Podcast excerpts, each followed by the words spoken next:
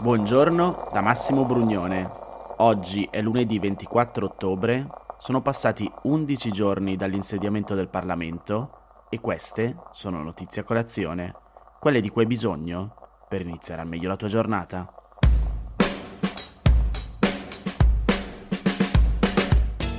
Giuro di essere fedele alla, alla Repubblica, di osservare lealmente la Costituzione e le leggi e di esercitare il mio mandato e le mie funzioni nell'interesse esclusivo della Nazione. Il senso di responsabilità, il senso del momento, la consapevolezza della difficoltà che aspetta chi rappresenta in questo momento la Nazione e il peso della responsabilità di 60 milioni di persone, non solo di una parte. Chi va al governo rappresenta l'intera Nazione, dismette gli abiti della parte e si assume quelle della responsabilità collettiva. E quello che noi porteremo avanti come governo sarà quello. Grazie a tutti. La prima l'avete riconosciuta, era Giorgia Meloni al momento del giuramento come Presidente del Consiglio. Il secondo, Guido Crosetto, nuovo Ministro della Difesa. Impareremo chi sono tutti i vari nuovi ministri a riconoscerne le voci. Intanto vi evito l'identikit di ognuno di loro e passo subito a quello che dovrebbe essere il ruolo della stampa, cane da guardia del potere. Tra le più note firme del giornalismo italiano per quanto riguarda la conoscenza della biografia dei politici e quelli che sono i loro conflitti di interesse c'è Sergio Rizzo, che ha scritto un articolo proprio su questo su Milano Finanza. Ve lo voglio leggere. Parte proprio dalle parole di Crosetto da un tweet. Per tutti quelli che, aperta parentesi, non per amore, chiusa parentesi, me lo stanno chiedendo, rispondo.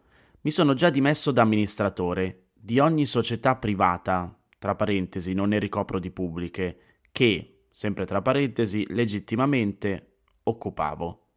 Liquiderò ogni mia società, tutte legittime, ha scritto tra parentesi, e poi rinuncio al 90% del mio attuale reddito. Ora torna Sergio Rizzo, che dice come Crosetto si riferisce evidentemente alla CSC Partners che eroga, c'è scritto nella visura camerale, servizi di lobbying, di consulenza strategica e per lo sviluppo di progetti nazionali e internazionali. Tutto ovviamente legittimo. Crosetto fino a oggi, oggi quando scrive Rizzo, dal 13 marzo 2019 non aveva alcun ruolo istituzionale.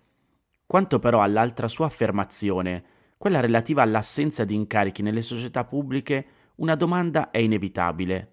Chi è quel Guido Crosetto, nato come lui a Cuneo il 19 settembre 1963, che figura ancora presidente del consiglio di amministrazione di Orizzonte Sistemi Navali, joint venture paritetica tra Fincantieri, gruppo pubblico produttore tra l'altro di navi militari, e Leonardo Finmeccanica, la holding dell'industria militare pubblica? proprio il nuovo ministro della difesa? Se non è un incredibile caso di omonimia, allora la spiegazione è semplice. Le dimissioni rassegnate dal ministro Crosetto non sono state ancora registrate dalla Camera di Commercio. Sono i tempi della burocrazia. Non può essere diversamente. Del resto non c'è stato un solo precedente di un esponente di governo amministratore di una società statale, se si eccettua il caso dell'ex tesoriere leghista Francesco Belsito, che mentre era sottosegretario nell'ultimo governo Berlusconi era anche vicepresidente della Fincantieri. Solo un'ultima considerazione. L'amore o il disamore qui non c'entrano proprio nulla. In democrazia, per fortuna, funziona così.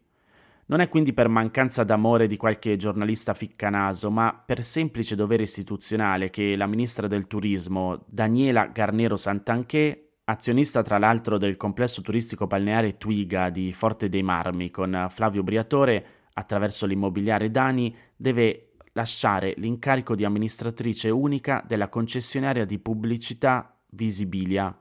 Funziona così. Ci sarebbe già la legge del 1953, quella che ha stabilito l'incompatibilità fra le diverse cariche nelle società commerciali private e pubbliche per i parlamentari. Ma se non bastasse ancora, c'è la legge voluta da Silvio Berlusconi sul conflitto di interessi, pur inefficace perché non prevede sanzioni, che impone ai membri del governo di occuparsi unicamente dei compiti istituzionali e lasciar perdere tutto il resto. Dunque anche la matricola del Ministero del Lavoro Marina Calderone, azionista della società di consulenza per le imprese Consedit, non può continuare a esercitare l'attività di consulente del lavoro con la sua società Calderone e De Luca. E il ministro dello sport Andrea Adobi deve lasciare la presidenza dell'Istituto per il Credito Sportivo, il consiglio di amministrazione della Treccani, nonché la gestione della propria società immobiliare mediamente. C'è chi commenterà che a guardarle in controluce le norme vigenti non sono poi così anelastiche. L'Italia non è forse il paese nel quale le leggi non si applicano ma si interpretano? Prova ne sia il fatto che nella scorsa legislatura l'attuale ministra dell'Università Anna Maria Bernini, all'epoca capogruppo di Forza Italia, ha potuto mantenere un posto nel consiglio di amministrazione della Benelli Armi, impresa controllata dalla Beretta, società fornitrice dello Stato italiano senza che nessuno dei suoi colleghi, per quanto ne sappiamo, abbia mai sollevato il problema, nemmeno quando la circostanza è stata raccontata dai giornali. Certo, a Gilberto Picchetto Fratin nessuno potrà chiedere di cedere il 5% della EDA SRL, il 51% dello studio Picchetto e Associati, il 25% della Solnos o il 20% della società di revisione Revia. La legge non lo contempla ma altrettanto sicuramente il ministro dell'Ambiente non potrà mantenere l'incarico di curatore fallimentare dei magazzini del Salento e altre sciocquezzole del genere. Allo stesso modo nessuno costringerà il ministro dell'istruzione, Giuseppe Valditara, a cedere il 17% della ECO SRL, società operativa nel campo dell'automotive, o Maria Elisabetta Alberti a mollare il 20% della società finanziaria ESA, il cui rimanente 80% è posseduta da Gianluca Casellati. E neppure il ministro dell'economia Giancarlo Giorgetti dovrà rompere il sodalizio con l'ex banchiere Massimo Ponzellini, socio insieme a lui della spiaggia con Darsena volta d'amore. Né, tantomeno, immaginiamo, il sottosegretario alla presidenza Alfredo Mantovano sarà costretto ad abbandonare la presidenza dell'associazione Aiuto alla Chiesa che soffre, fondazione di diritto pontificio per il sostegno ai cristiani perseguitati nel mondo. Al contrario del ministro della Salute Orazio Schillaci, per lui l'incarico di rettore dell'Università Tor Vergata è già un ricordo.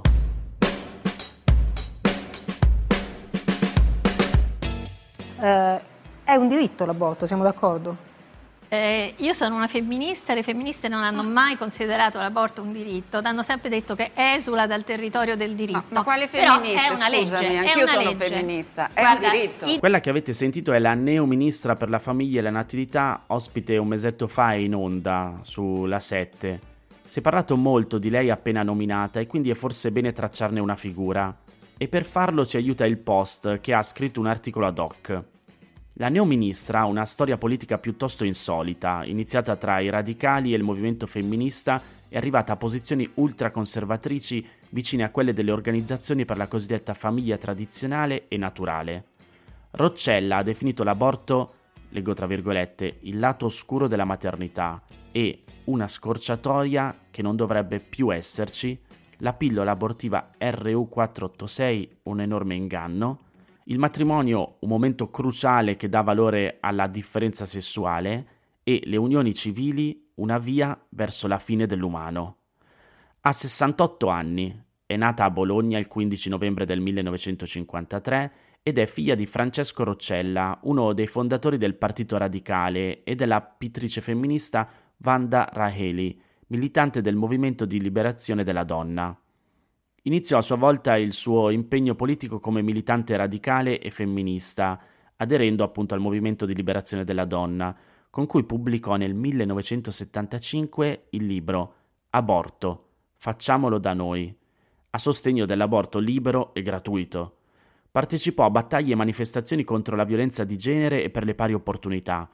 Nel 1979, senza venire eletta, si candidò col Partito Radicale alla Camera, si laureò in lettere e fece un dottorato. La sua trasformazione in una delle esponenti più convinte del conservatorismo cattolico italiano avvenne a partire dagli anni 90. Abbandonò per diversi anni la politica attiva e quando la riprese aveva assunto posizioni radicalmente contrarie a quelle della sua militanza giovanile. Lasciò i radicali sostenendo che le loro battaglie conducessero alla distruzione dell'individuo in nome di un'idea di libertà senza limiti che in ultimo avrebbe portato a una illibertà assoluta. Diventò editorialista del quotidiano della CEI, Avvenire, sostenne il cosiddetto Family Day, grande manifestazione a favore della cosiddetta famiglia tradizionale e naturale. Scrisse e pubblicò libri contro l'aborto, le tecniche di procreazione medicalmente assistita, quelle che permettono di avere figli a chi non può averli naturalmente, e in particolare contro quelle di tipo eterologo, basate cioè sulla donazione esterna di gameti, le cellule sessuali, ovuli o spermatozoi. Entrò in Parlamento nel 2008 con il Popolo della Libertà, fu rieletta alla Camera nel 2013 e alle scorse elezioni con Fratelli d'Italia. Fu sottosegretaria al Ministero della Salute del quarto governo Berlusconi dal 2008-2011, posizione dalla quale emanò delle nuove linee guida per la legge 40 del 2004, quella che norma la procreazione medicalmente assistita, tornando a imporre il divieto di diagnosi pre-impianto sull'embrione eliminato qualche anno prima dalla ministra della Salute Livia Turco. Roccella definì allora la diagnosi preimpianto, che serve a individuare la presenza di anomalie cromosomiche o di patologie genetiche negli embrioni prima che vengano trasferiti nell'utero, una selezione genetica, spingendosi oltre la più accettata definizione di diagnosi genetica. Roccella ha sostenuto che l'omotransfobia non è un'emergenza, che la richiesta di riconoscimento pubblico delle unioni civili da parte delle persone dello stesso sesso non venga avanzata per ottenere dei diritti, ma per chiedere una forma di legittimazione sociale, da lei ritenuta superflua e non necessaria. Anche sul suicidio assistito, l'eutanasia e la libertà di scegliere come terminare la propria vita, Roccella ha posizioni retrograde.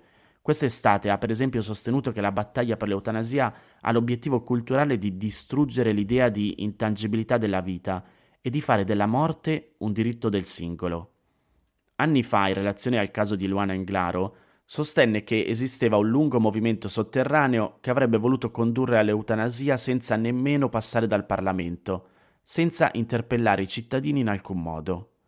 Ha detto di apprezzare e condividere la visione della Chiesa, in particolare come sistema che ha sempre valorizzato e accolto il femminile, attribuendo significato e importanza all'etica della cura.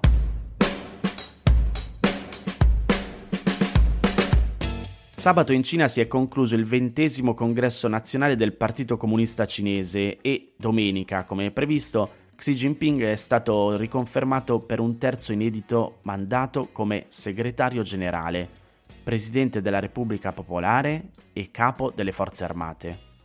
Uno degli eventi più attesi del congresso e un'altra chiara conferma di quanto Xi Jinping stia consolidando il proprio controllo è stata poi la nomina dei sette membri del comitato permanente del Politburo, l'organo più potente del partito. Come previsto, Xi Jinping ha rimosso i dirigenti più moderati e meno allineati, includendo invece quelli che negli ultimi cinque anni avevano attuato con più convinzione le sue linee politiche. In pratica, all'interno del comitato permanente del Politburo sono tutti fedeli a Xi e non c'è alcun contrappeso, controllo e bilanciamento nel sistema politico cinese. Secondo uno specialista di politica e finanza cinese all'Università della California a San Diego, dal comitato centrale è uscita soprattutto la generazione di tecnocrati che hanno sia una formazione professionale che profondi legami con la comunità finanziaria globale e sono stati rimpiazzati da banchieri provinciali di carriera che hanno un passato di esecuzioni delle politiche del partito. Infine, per non farsi mancare niente, oltre a rinnovare i membri del comitato, Xi Jinping ha anche fatto approvare alcune modifiche alle norme del partito per concentrare ancora di più il potere su se stesso. L'idea di molti analisti è che resterà al potere a vita.